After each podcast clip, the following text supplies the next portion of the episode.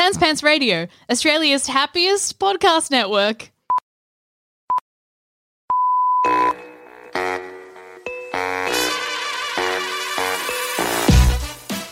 Hey everyone, welcome to Bookish. I'm George Demrell. This is a show where we ask you what's your story and what does it say about you. Today on the show we have Lee Smales, who has worked at Citigroup for several years trading short-term uh, interest rate derivatives before moving to Australia to lecture, starting at uh, UNSW and then Curtin University, and now you're based in UWA, uh, lecturing in financial markets. How you doing, Lee? Pretty good, George. I was. Uh, I feel like. I feel like I was looking at you as I was saying all that, and I feel like you were. I, I was getting a vibe like you actually kind of impressed that I managed to say it all correctly. No, I, I was uh, amazingly impressed that you got it in the in the right order, and particularly the um, the trading at Citigroup. Oh, right. Yeah. No, I actually studied finance. I uh, spent a short time in banking as well. Okay. Yeah, and I uh, I went through a phase where I really liked. I find finance as a topic very interesting, like the story of it, because obviously it, it defines so much of the world. So, yeah, you can't you can't be a history fan or be interested in the world and not kind of have a good appreciation of how finance works and economics and all that stuff. So, Yeah, absolutely. I mean, it drives a lot of what we do uh, today, and obviously, a lot of historical events are driven by economics and, and finance. Yeah, so it's pivotal to the to what we do. Yeah, exactly. And I think like uh, yeah, definitely. I uh, so yes, I think one of the things that stands out through Australia before we go into the book even is uh, you got a very clean split in your like uh, background, like your CV, I guess, because you went from trading and then you just went to academia. Um, maybe the, the the resume doesn't do it complete justice. Um, I was trading. I first came to Australia working with Citigroup trading, and then sort of the GFC hit, and there was a restructuring. And so I used my initial, I guess, goal was to use academia as a sort of a stop off before getting back into the markets. But then I actually really enjoyed the research and then engaging with students as well. And so I've ended up staying with the ac- academia. Re- really enjoy it. That's like yeah, it's interesting. Uh, yeah, obviously because it's very. I feel like they're almost polar opposite things in some ways, like the the culture and the vibe of it and all that. Oh, de- definitely the the culture is different. The uh, the the financial aspect is is really quite different um, in terms of the compensation. Yeah, I could But imagine in- as well. That's, yeah. but the um, you know the intellectual stimulation is is still there. The thing that attracted me to trading really in the first place wasn't necessarily the Ferraris and the and the Porsches. It was the you know the thought of trying to beat the market and coming up with ideas to to trade and and benefit from different economic aspects. And just like with with research, it's all about fi- figuring out how things piece together and coming up with solutions. So there, there's some some overlap, even though it is very it is certainly different pressures and uh, yeah. Yeah, different clientele. Yeah, look, I, I like you're, you're on the right podcast to go from trading to be like I'm going to be an academic. Actually, Yeah, yeah, everyone here's going to love that a I mean, lot. the, the other things, well, tra- trading was amazingly fun, and I had a brilliant time and made some very good friends, some my some of my best friends. But it obviously comes with uh, different pressures, and it, uh, that lifestyle isn't for everybody. Certainly not for prolonged periods of of time. I don't know if you've seen the movie uh, The Wolf of Wall Street. So some of the occurrences that uh, happen in that movie were sort of pretty close to, to home back when I was tra- trading. ah, so now, now you're just making everyone jealous. I feel like, although I do feel like uh, the GFC, I think, is a very clean split though between maybe how crazy it was and then what it kind of became now versus, uh, yeah. Th- things definitely changed. Or, well, were already changing in the early 2000s. Some of the stories that I was told by people who'd been there for longer periods of time, certainly back in the 80s, that seemed sort of like a different a different level. Mm. But um, things were changing in the early 2000s. That um, companies w- were becoming more cautious about what their employees were up to. And then certainly two, since 2008, things have absolutely changed. Hmm. It's a, di- a different a different world. So, so really, you just were like, "Oh, the party's over. I'm out, guys." Yeah, yeah, some, something anymore. so, so, something like that. Don't tell my wife. it's all right. You've calmed down. It's fine. It's, it's all right. um, okay, cool. Well, then, so let's let's start with the book, and then we'll kind of jump around from there. Um, so your book of choice for today is Around the world in eighty days. Yeah by Jules Verne, Correct. an absolute classic. Like. I don't even know if I feel the need to uh, have to clarify. Uh, for anyone who doesn't know, a guy makes a wager about going around the world in 80 days, and then he goes on misadventures to get around the world in 80 days. It's a, it's a gentleman in England and his uh, valet, who's he's, uh, French. French, and it's, is it just meant to be a pun on passport? Uh, basically, passepartout. Yeah, so it's a, a pun on passport. I would, I would say. Yeah. Of course, he um, rescues a princess on the way. Of course, you got to. I mean, this is Yeah, yeah, yeah. nice. Yeah, yeah, that's sweet. this was like because okay, and, and also this was the 19th century. It was like 18. I think I looked up 1860 or something like that. It was written. yeah, that's right. Yeah, Yeah. Eight, eighteen, yeah, eighteen seventies or yeah, something. Yeah, Hmm. nineteenth century for sure. I think it was sort of coinciding with the transcontinental railway in the US and and thing, things like that. Mm. That had sort of made the journey feasible. So it's sort of historic. I've I've got a love of history. I've got a love of travel and, and adventure. So it sort of brings things to together. Yeah, like I mean, I think that's one of the things I uh, when I was thinking back on it because I think I, re- I read it years ago, um, and I was kind of like one of the things that stands out is like it, it can be weird. I don't know how to describe it. It's like it's got a very positive view of technology and the world coming together in a sense. Like that's how Jules Verne kind of writes. Yeah, that's right. Yeah, it's um, techno. I think a few a few of his books sort of uh, do that. Sort of like traveling to the moon and, and things like that. It's about harnessing technology for the for the positives. And yeah, in in this case, it's obviously trains and I'm not not planes or automobiles, but tra- trains and boats and, and elephants and Mm. things that basically anywhere to, to get around the world. And I think it's and then of course it also reference uses telegrams which, or telegraphs, which would have been pretty new back then. Huh. So it's Cutting edge. um, yeah. yeah, cutting edge technology. Um, so yeah, it's just a, a great sort of um, yeah, f- almost a, a feel good story, you, you you might say. And of course, the without spo- without spoiling the end for for listeners, of course he uh, he uh, is manages to win the wager. Yeah, exactly. I feel like that's that's literally the definition of spoiling the ending. But anyways, Yeah, yeah. Sorry, sorry. Without yeah. spoiling the ending, here's the last. Without page. spoiling the ending, I will absolutely spoil the ending. Yeah, that's right. But, I think uh, it's, it's 150 years old. I think we're allowed. I think people are expect. Yeah, Hmm. will. And I read it as a kid. The, the first time I read it was a child. I must have been, you know, seven or eight when I when I first first read it, and it's, inspired a de- definitely a, a love of of travel or uh, well at the time a, a want to or desire to travel and and sort of go to exotic places and, and things. And fortunately, in my later years, I've been able to, or adult life, been able to do that. All right, so you've done a bit of uh, getting around the globe, seeing lots of things. Well, until the last eighteen months. Obviously, That's yeah. one of my big, big bugbears with the obviously the restrictions that we have. But yeah, um, I've managed to travel to a lot of places, particularly around Asia um, and North North America, and of course, growing up in the in the UK and living in London, I've travelled to a, a lot of Europe Hmm. before ending up in the most remote city in the world.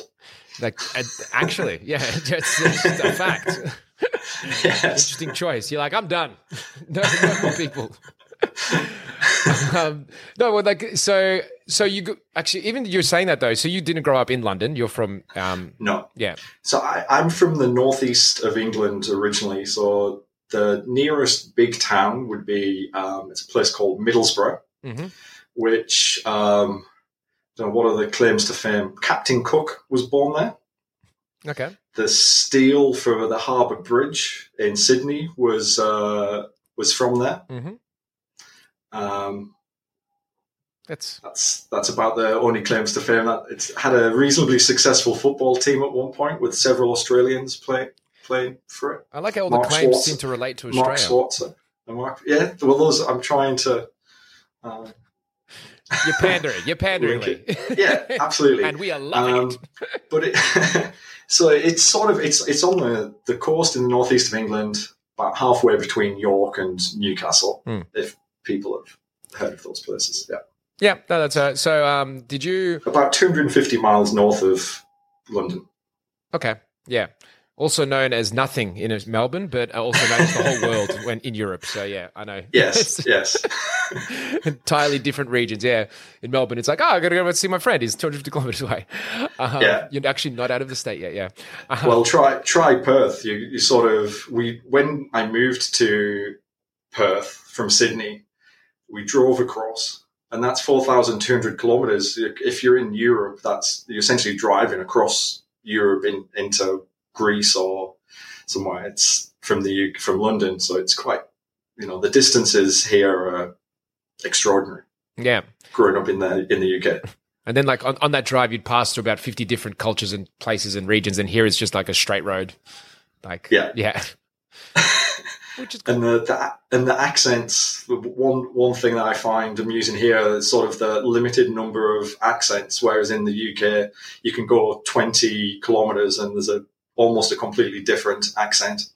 Yeah, no, it's a it's an interesting part. Yeah, I mean, obviously, just because you've been around there so long, I Yeah. yeah, I like to play around with those English. They're they're quite fun.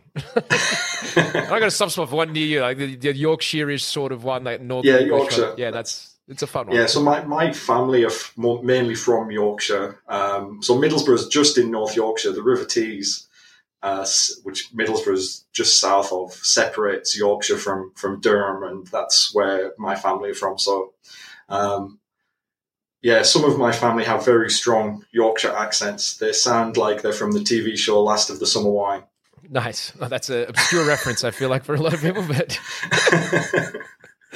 Uh, that's that's a whole vibe. So like I, I actually so on that point because like I it's something which stuck out to me because you mentioned it with a few of the books you were saying when we were talking before the in the emails before the show started, and you're talking about how like uh, specifically one of the other books you're looking at was, was Great Expectations, but about its working class attitude coming in.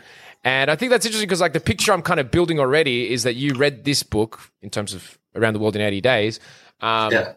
about travel and about getting out and seeing the world. And I'm just wondering, was that a contrast Yeah. with maybe growing up in Middlesbrough and it's not exactly the most regular Middlesbrough ambition for a lot Yeah? I mean it's so Middlesbrough is a very industrial town, so steel, steel works and chemical works and, and things like that. And gr- growing up, tra- traveling more than sort of ten miles away would seem to be a sort of a bit of an odd thing for for people to do. And I always had, I guess, bigger vision of of things and wanted to travel and yeah, not necessarily just not just get out, but experience new things and ha- have a, an adventure. I, I had a you know a great great childhood, and I had a you know love playing sport and going into the countryside and things as a as a kid. But I knew there was so much more out there.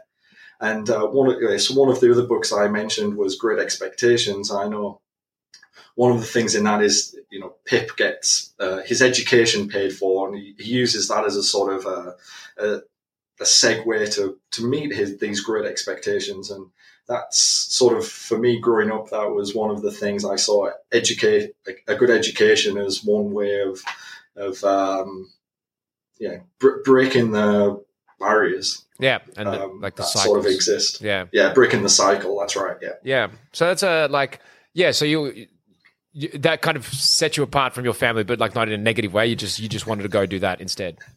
Yeah, that's right. I mean, so I yeah, I grew up grew up in a working class family. My um, um, I the first person in my family to, to go to university. Uh, obviously, now got a doctorate as, as well. So I was the first person to be in my family to have a PhD. Ah, Uh, um, but I, I think, as, as well as books, my also my um, my grandfather was a great influence on me as a kid. He was um, so I single parent for some quite a long time. Uh, single came from a single parent family for quite a long time. Um, initially, my mum remarried when I was sort of uh, at secondary school. So my granddad was a big influence. Always encouraged me to read and play sport and uh, and yeah, um, do well at school. And he grew up during he grew up at a time when I I guess he so he would have been a teenager in the in the forties and he went off to war and saw some of the world through through that and always encouraged me to to go out and yeah do do the same. Well, not not necessarily go to war, but uh, see see the world. yeah, okay. Just, yeah, in a slightly safer way. That's yeah. I mean, you're painting such a. I got to say right now, you're painting such a like cliche picture of like this the the boy from the small town like is in it. I'm picturing your parents in like coal mining hats, almost like industrial. Uh, no, well that, that was my wife. That was my wife's parents. My wife's parents. Uh, my wife grew up in a small uh, coal mining village about 20 miles north in in Durham. Oh, really? So she she is literally that that. Uh, she she's from just about the next village just about is um, where Billy Elliot was filmed. Okay. So okay. Easington, yeah. So literally, So, that is literally that is literally where she's from. That is and I'm from somewhere that's not too dissimilar to, to It's, okay, that's a. that. I love it. It's literally the picture, the postcard of what the coal mining town with the kid who wants to get out, and sort of ambitions. yeah, that's it. That's amazing. I can't. Da- I couldn't dance like Billy Elliot though. So Yeah, she had to go study. Uh, that's a, like, I, I do. I love that. I love that story. Firstly, um, it's it's great, and I think it's always beautiful when you can like want to do more. So uh, you're saying your grandpa kind of helped you guide in that Yeah. direction. Um, that's right. so so this book, I guess that's what I'm finding interesting. Like I love when it's a story like this where it's like, oh, this hits you on that emotional core thing from Yeah. when you were younger. Um, did so did, like even from then you're like, I want to leave. Did you? But did you know you wanted to do Yeah. finance technically, or was it like? Um, Which sounds weird as a ten year old. I'm going to be a trader, but you know what I mean. Well, not necessarily being a trader, but I was interested in the.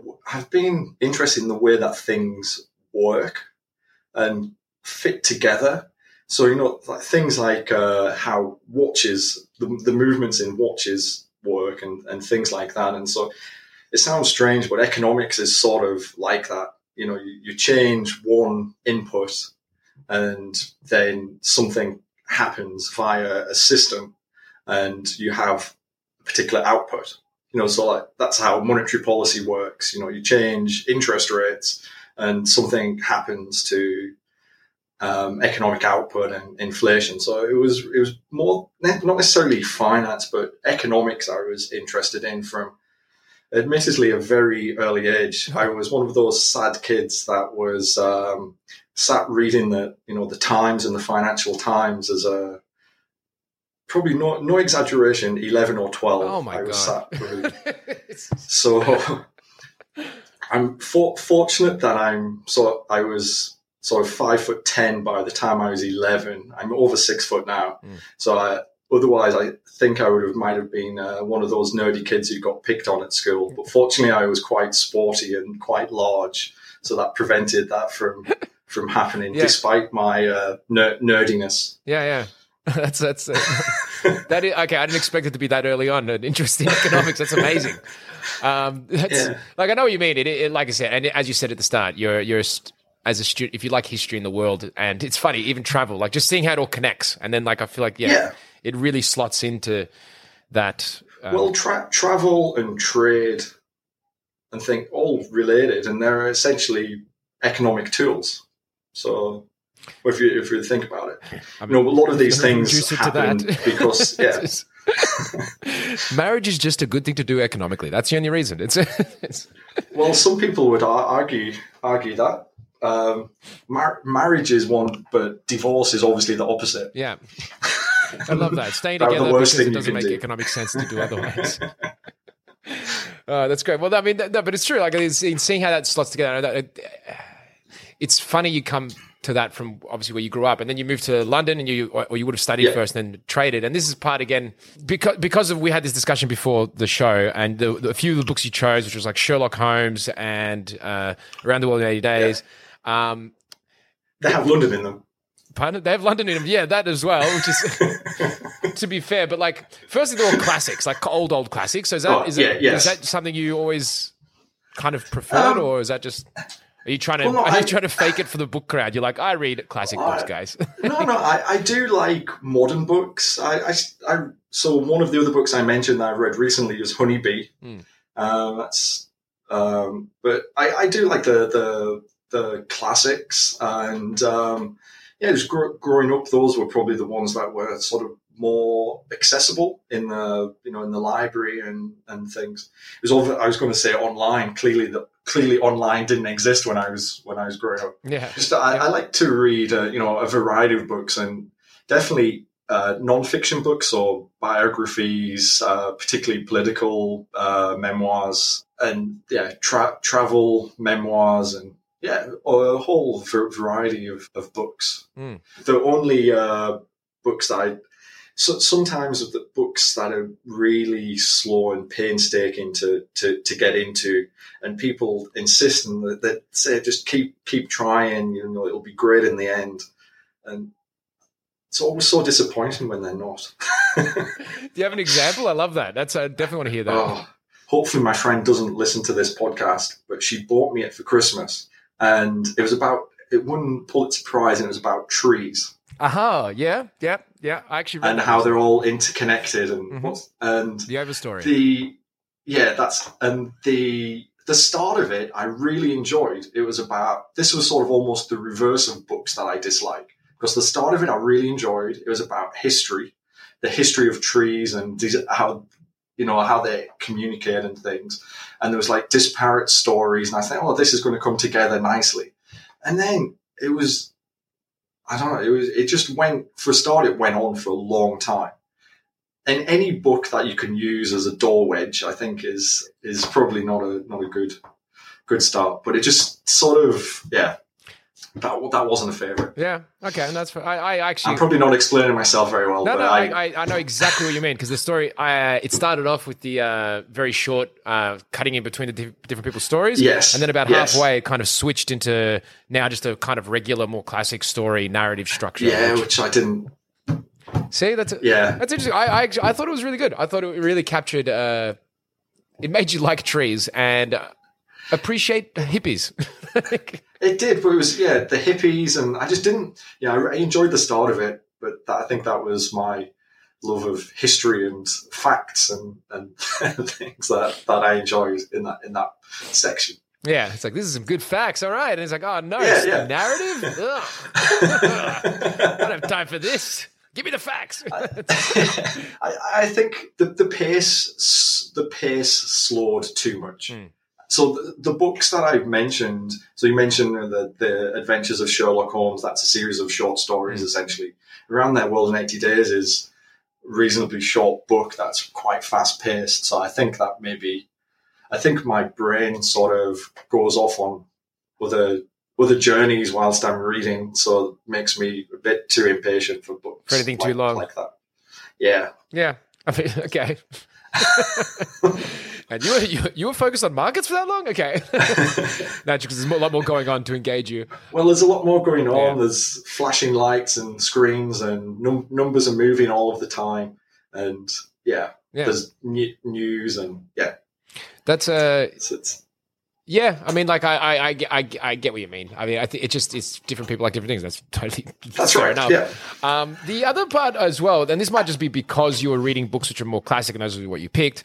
But the other thing that Yeah. stood out to me, and it kind of uh, ties in, and I'm totally pulling this out of my butt, but like you're, um, as someone coming from like the background you did going to London, there is an element Yeah. of like that big smoke, like the the outsider coming in, and I um, even before, obviously, even before you went there, there is that element where maybe there was a bit of wish not wish fulfillment, but like you're looking at these genteel gentlemen mainly is your stories. That's what the ones you've picked. They're all very much of the upper crust in terms of what they're doing. not just saying this and you want to be a Yeah. upper crust person, but in terms of like culturally and stuff, they're very cultured and worldly, and that's very much a part of who they are. Um, yeah, that's that's a good point. I. That's yeah. I just wondered if haven't that really- was a thing. I don't know if that was something. I haven't really felt. thought about, it, but you, you you're right. You know, you know the yeah, definitely Phileas Fogg was a an English gentleman, and Holmes is uh, a, a gent as well. Um, yeah, that's I guess yeah, I don't, I don't know if it's necessarily something I and yeah, in Great Expectations, Pip becomes a gentleman. I, I don't know if it's something that I aspire to. I mean, I, I think when I again linking back to my my granddad, grandfather, I, he was a, a real gentleman. I would de- describe him as, and uh, yeah, so may, maybe that's something that I aspire to. My wife would probably say I failed on that part. well, I mean, like, like, I don't know what you're like uh, in the morning. You know, but the but the educate, I'd probably, I mean, so I, I, am still in. You know, you, you, mentioned about moving away and, and getting out and not being typical of my my background. So I am still in touch with some friends, very few from from school, and they they we when we occasionally have a, a catch up on online, they tell me all that's going on, and very few people even went to university from my school. Never mind, ended up living living um, away um, afterwards. So most people still sort of live in the, the same area, haven't really, so, and that's that's fine. That's their life. But it's yeah. So I've definitely had different aspirations, and whether that's been a, a gentleman or or not, but certainly uh, improving myself. Yeah, I think is a, better, a different way of. Yeah, like I'm not saying you want to. yeah, be a be a country gent yeah. wearing uh, my Barbour jacket and going shooting at weekends and things. Yeah, I don't mean that. Although, although I do have friends who who do that. That's uh, yeah, that wasn't my main uh, aspiration. Really, That's, I love hearing yeah. that. That's just like so far outside my. Uh... Yeah, certainly. Well, li- living in London and working in the markets that attracts certainly attracts people from that background to, to some to some extent. Um, so yeah, we had definitely had friends who had country places, and um, yeah, we went shooting at weekends and no. things. Clay pigeon, clay pigeon shooting. I should should add, not uh, not shooting of actual animals. Okay, yeah, that's yeah, yeah true. That's it's good to add. Actually, yeah, everyone's everyone's yeah. picturing that. So this is this is this is amazing. This is such a different worlds that you've gone kind of through, and then you've come to academia at the end. But yeah, that's a uh, well, that's yeah. what I mean. So you ended up actually hanging out with the people that you were kind of reading about, I guess, in a weird way. Normally, being a little extra can be a bit much, but when it comes to healthcare, it pays to be extra and United Healthcare makes it easy with Health Protector Guard fixed indemnity insurance plans. Underwritten by Golden Rule Insurance Company, they supplement your primary plan, helping you manage out of pocket costs without the usual requirements and restrictions like deductibles and enrollment periods. So when it comes to covering your medical bills, you can feel good about being a little extra. Visit uhone.com to find the Health Protector Guard plan for you. Yeah, in, in, in some way. But yeah, actually, just to go on that, uh, uh, topic of the f- finance and uh, the transition to academia for a second, just because I, I, did notice one of your uh, papers that you wrote recently. So there's actually two things I want to ask about here because we haven't really gone into the academia side of the finance stuff. So, um, firstly, I noticed you've, you've written you've written up in a few journals. You've had some pieces done. Um, yeah. Just because, look, it's writing, and I do find that interesting. But like, is that process? is that like What's involved in that program? How thorough do you have to be, and how like detailed is it when you get written up in those things? Like, are you like uh, how much do you so, have to show you're working? I guess.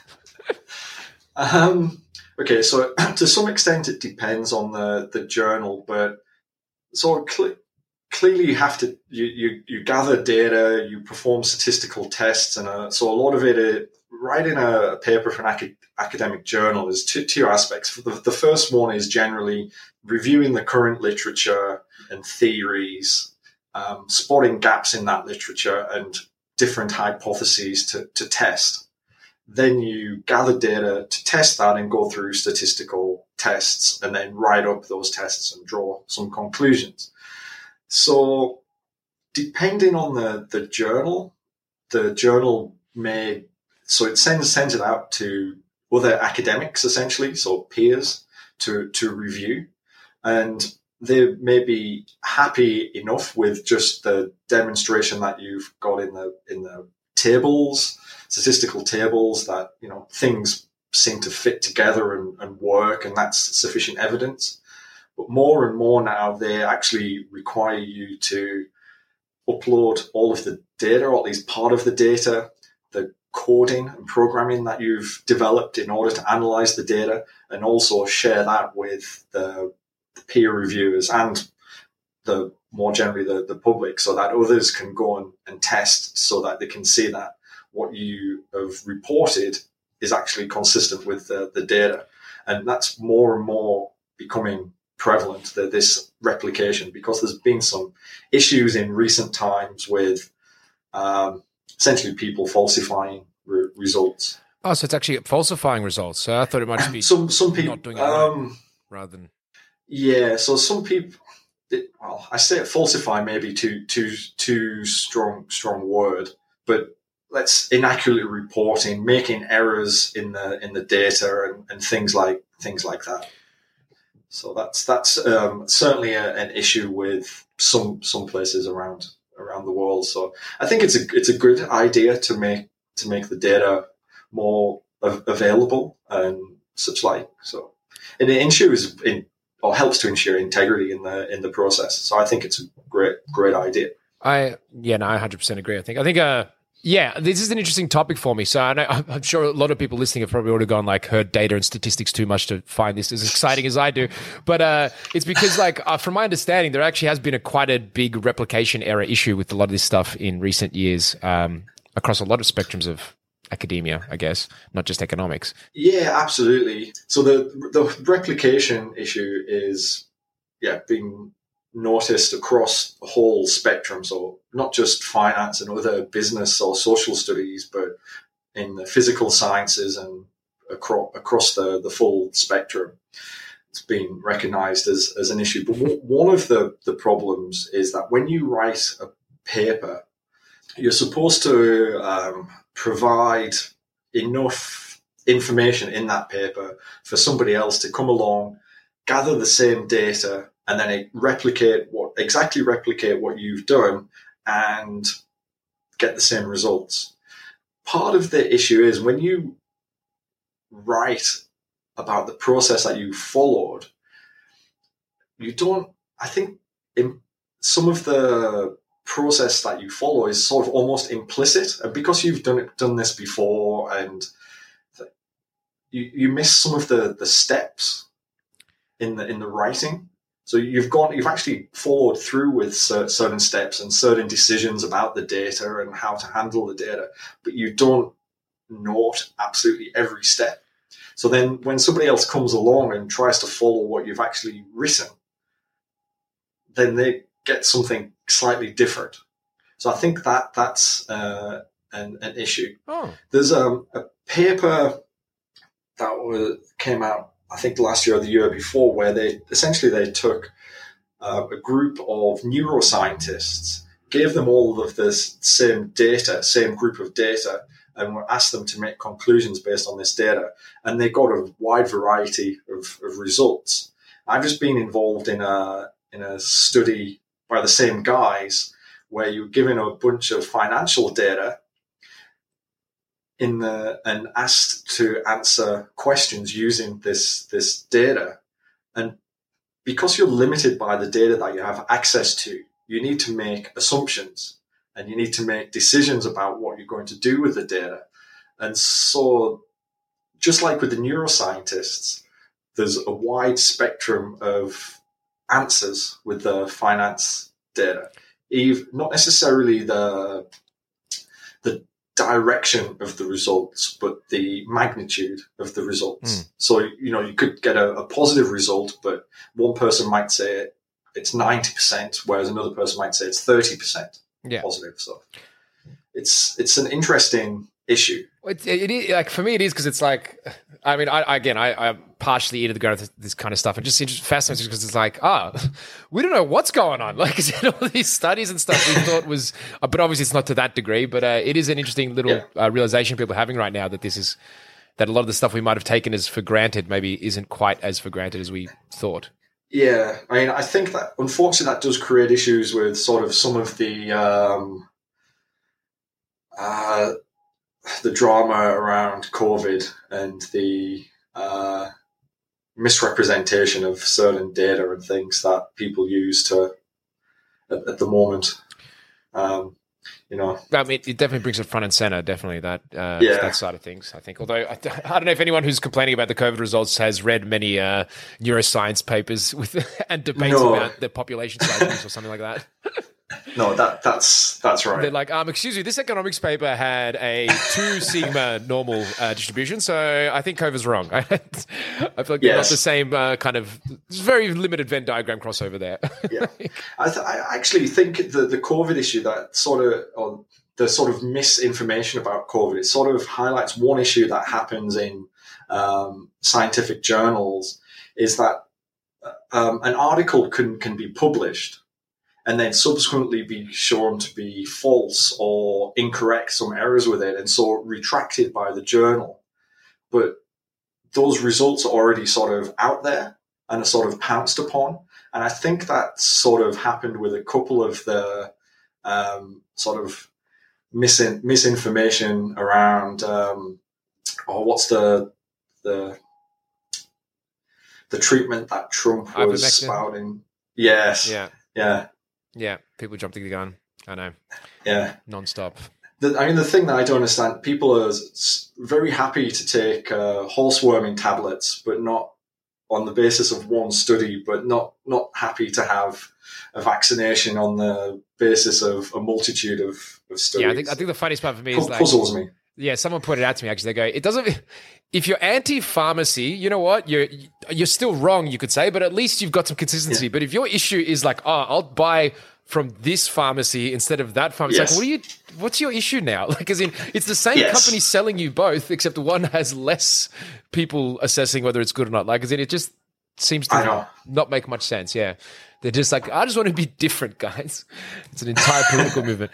Um, the uh, so I guess uh, to to yeah, look the the, the analysis stuff uh, is interesting to me. Yeah, just because uh, look, economics has a complicated history. I feel like, as in it tried to get treated like a science for a while, quite properly, and now I think they kind of stepped back from that degree. Is that fair to say, or is that still the case? Or Well, some people would argue, some of my colleagues would probably argue with you, but uh, I agree. I think it's you know it's a, a, a social science. It's it's almost more of a uh, so we do use data and base things on statistics, but it's definitely it's in if it's a science, it's an imperfect science for sure. It's um and more of a certainly some things are more of an art than a than a, a science. I think one of the issues is you know so you mentioned the GFC earlier.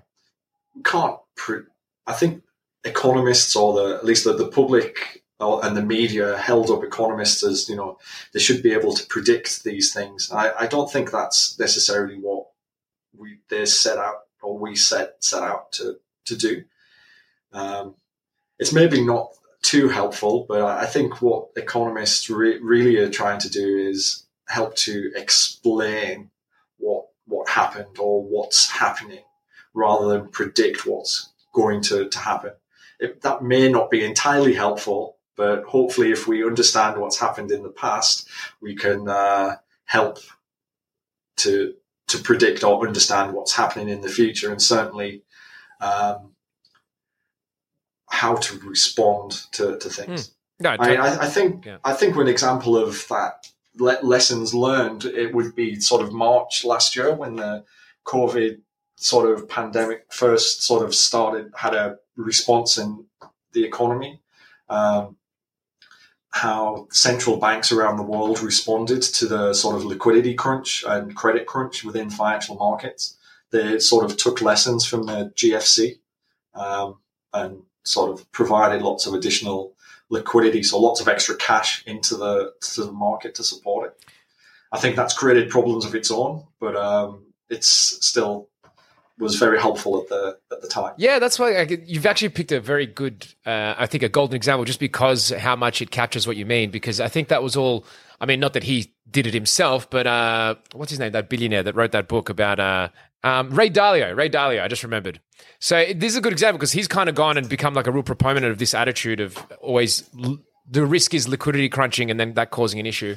Um, but I'm actually Yeah. interested. Like, this is I don't even know if this will stay in the episode because it's way it's esoteric for most people. Yeah. But Yeah.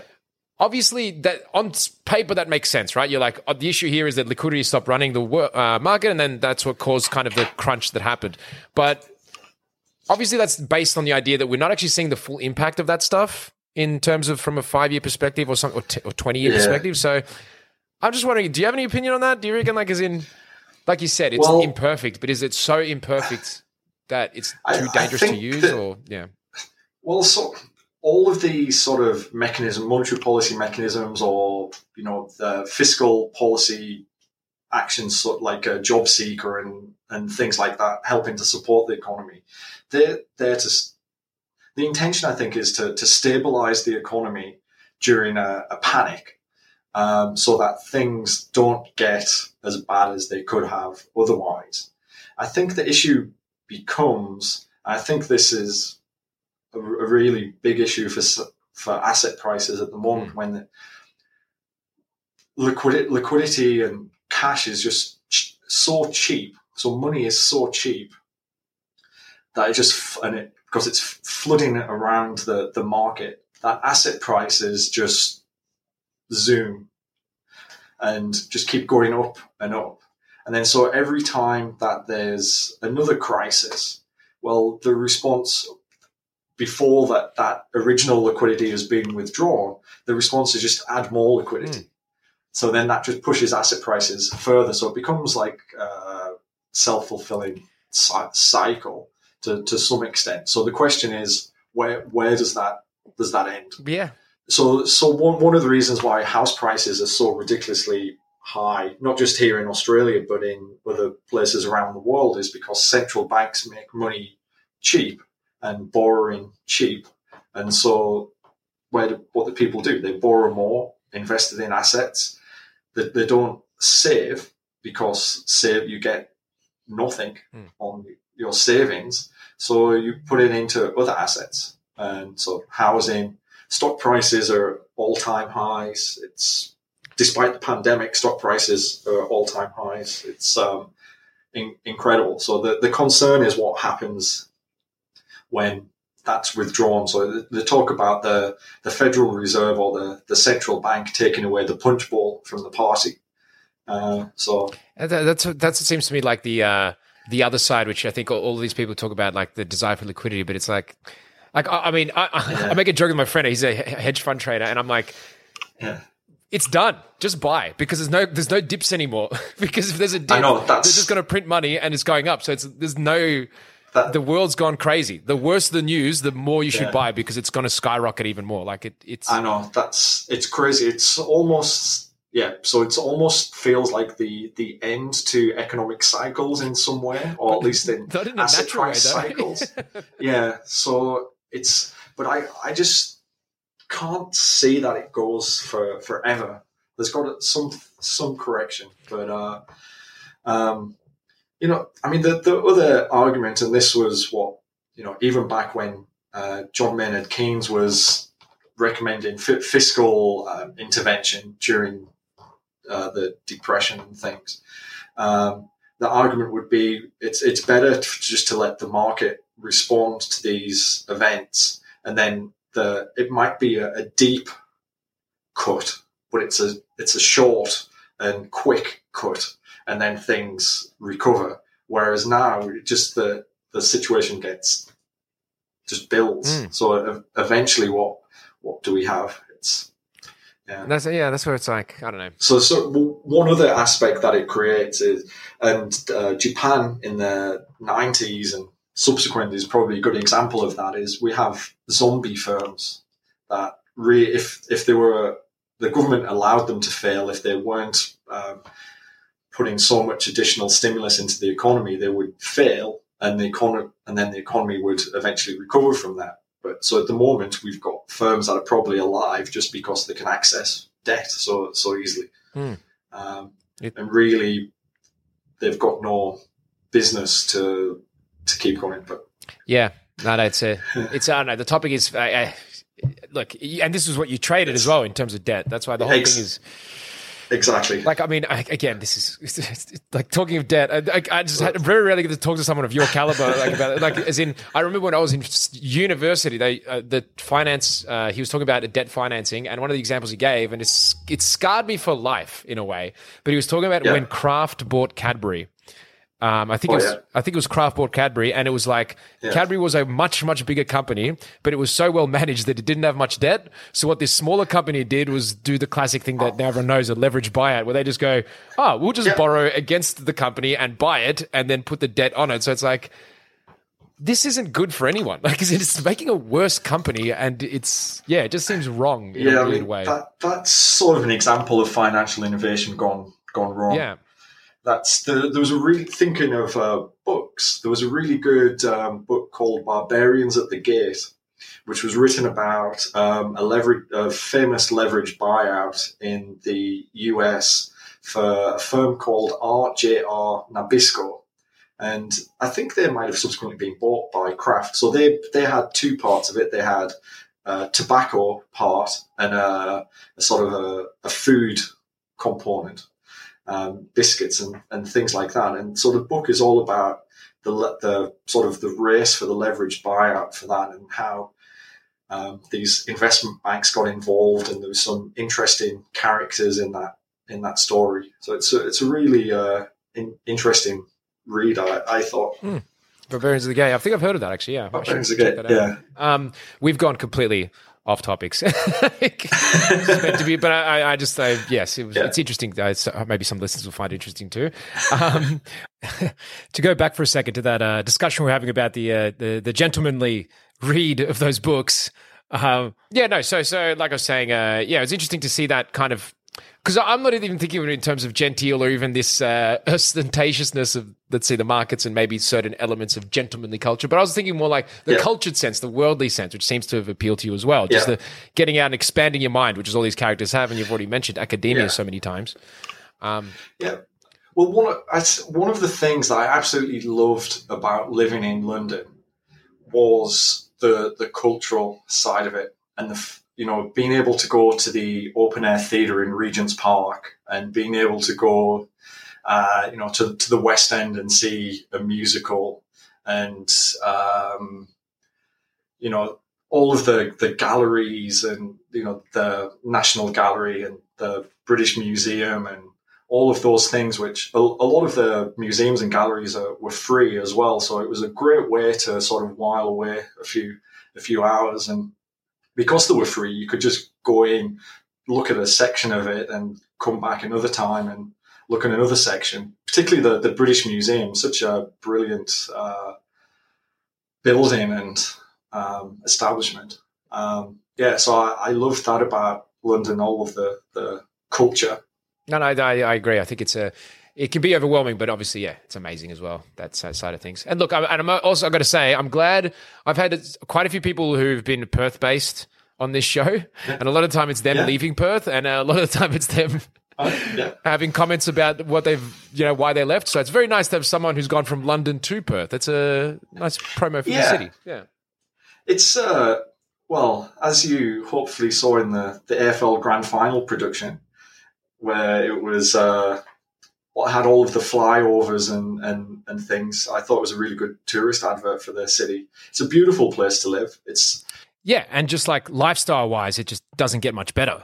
and I, I that's sort of the way I sum up Perth to a lot of people, ignoring the cultural side of things. That it's the you know in in, in Sydney, if you wanted to go to the beach, first it took ages to get there driving. Then you had to try and find a parking spot. If you found a parking spot, it was sort of eight dollars an hour to, to pay for it, Mhm. and then you couldn't take your dog on the beach either.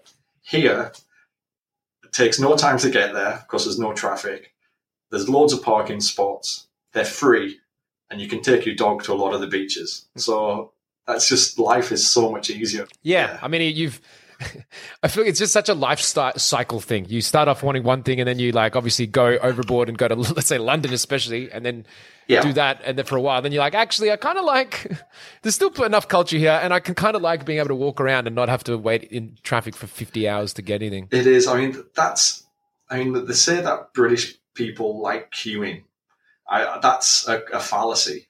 at least from my point of view. Pe- British people are forced to queue because there's so many people living on a quite small island or relatively small island. It, I hate queuing, and so you know, one of the things that I really disliked about Sydney went before was the increase in restaurants that you couldn't book a table. So the whole thing was you had to come and wait outside, Oh. And you know that was the you know the cool thing about it. Yeah. That that is not cool. That is stupid. I, I, Thank. Thankfully, that has not taken taken hold here in Perth. Uh, it's, it's been about what ten years. It might be it might be back. To... no, that's I 100 percent agree. I think it's one of those things where people don't realize how you just don't have to put up with that. Just walk in. It's so much easier. the, the definitely in the ten years that I've been here, uh, ten years, uh, eight. Oh, when did I come here? Two thousand eight. Eight years I've been here in, in Perth. The food and the culture, cultural part of things have definitely improved. Particularly the food. When we first moved here, it was very difficult to get a sort of a nice um, breakfast or thing at, at the weekend. But now there's so much choice. It's it's really good No, no this, not not on the scale of Melbourne or, or Sydney, but it's it's much much improved. this is starting to sound more and more like an ad for for Perth. You, apparently, you can even get a coffee, a decent coffee here these days. I don't drink coffee, but um, my wife does, and apparently that's even that's possible these days. Okay. That's uh, actually pretty good. Yeah, no. Look, I guess some people from Melbourne moved over. That's nice. I think I actually think that is what happened. Yeah, that's it. It's funny. I, when I was in London, I noticed it there as well. It's like one of the things people don't, from Australia don't realize is how like uh, uh, Australian coffee is rated highly. Like as in Melbourne, it's kind of a thing people know about. So it's like which you don't realize, but people are like, oh, it's from Melbourne coffee. It's like actually a thing, which I didn't know until I went over there. Well, there was even um, about was it two, three years ago. My wife and I we went to LA, and we fa- people were we were staying um, down near San- Santa Monica near the beach, and um, people were raving about this particular cafe because of the coffee, and it was an Australian cafe, Yeah. and serving Vegemite, and um, yeah, coffee. The the the the flat white had reached America. Yeah. Apparently. I mean. But I think even Starbucks does flat whites these days. So obviously it's uh, yeah, but I mean, it's it's Starbucks. You know? not the same. Not the same. it's not the same. Yeah, I don't. I don't know. I don't. As I say, I don't. I'm more of a, a tea tea drinker my, myself. So being British. yeah, no, look, some things just never change. Yeah, okay, actually, one last thing, and this is me just Yeah. kind of pointing it out, I guess, more than anything else. I just find it funny, like, uh, I, I noted this while we were talking. You're saying how, like, uh, yeah, the, the the the guess I made about the culturally genteel, worldly thing, and it's funny because, like, I think the best proof of that is that you didn't end up staying in. Like, although I guess there was more factors than just you choosing it, but in trading, Yeah. but you've actually ended up in academia, which I would argue is the most of that genteel attitude to things, if you know what I mean. So, like, as in it's like, i- i- in, you know what I mean? Like, as in it's more cultural than it is anything else.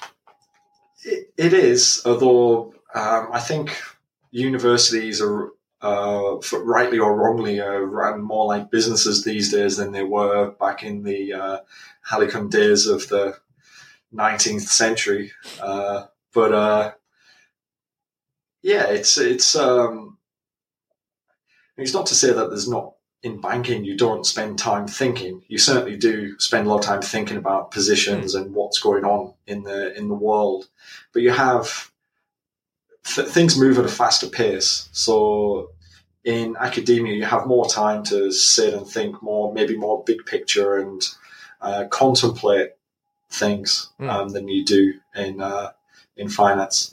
Exactly. It's not. It's not just uh, your bonus, your quarterly Yeah, bonus you got to that, for. that, that's right. I mean, one of the things, one of the reasons I enjoy running is because it gives me time to think and clear clear my mind. I think that's one of the reasons I don't really listen to to too much when I run. Is because I like to have the, the time to to think. no, I, I and it's the best kind of thing as well, right? You got like that runner's high and all that stuff. If you Exactly. So you've got the end- endorphins flowing through you, and uh, um, yeah, it really helps to cl- clear the, the the mind. I think I solve quite a lot of the the problems that I'm facing in my research. I solve out on the, the trails in the Perth Hills. Um, yeah. The, then the only issue is having to to remember the solution by the time you get back to the finish. Yeah, that's true. Actually, especially if it's technical. That's very. Yeah, I do love that. So the.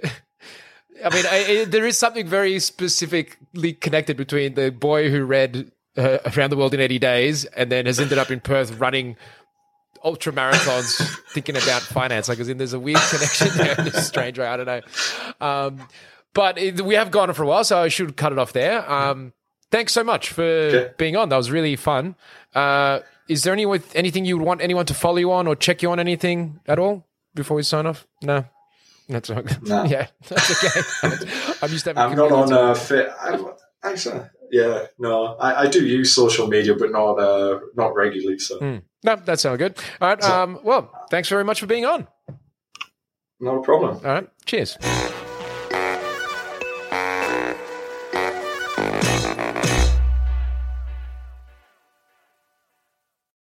Thanks for listening. If you want to help support this show and all the other shows we do here at Sans Pants Radio, then why not subscribe to SansPantsPlus.com? For as little as $5 a month, you could have access to a whole bunch of bonus shows and content. Once again, that's SansPantsPlus.com.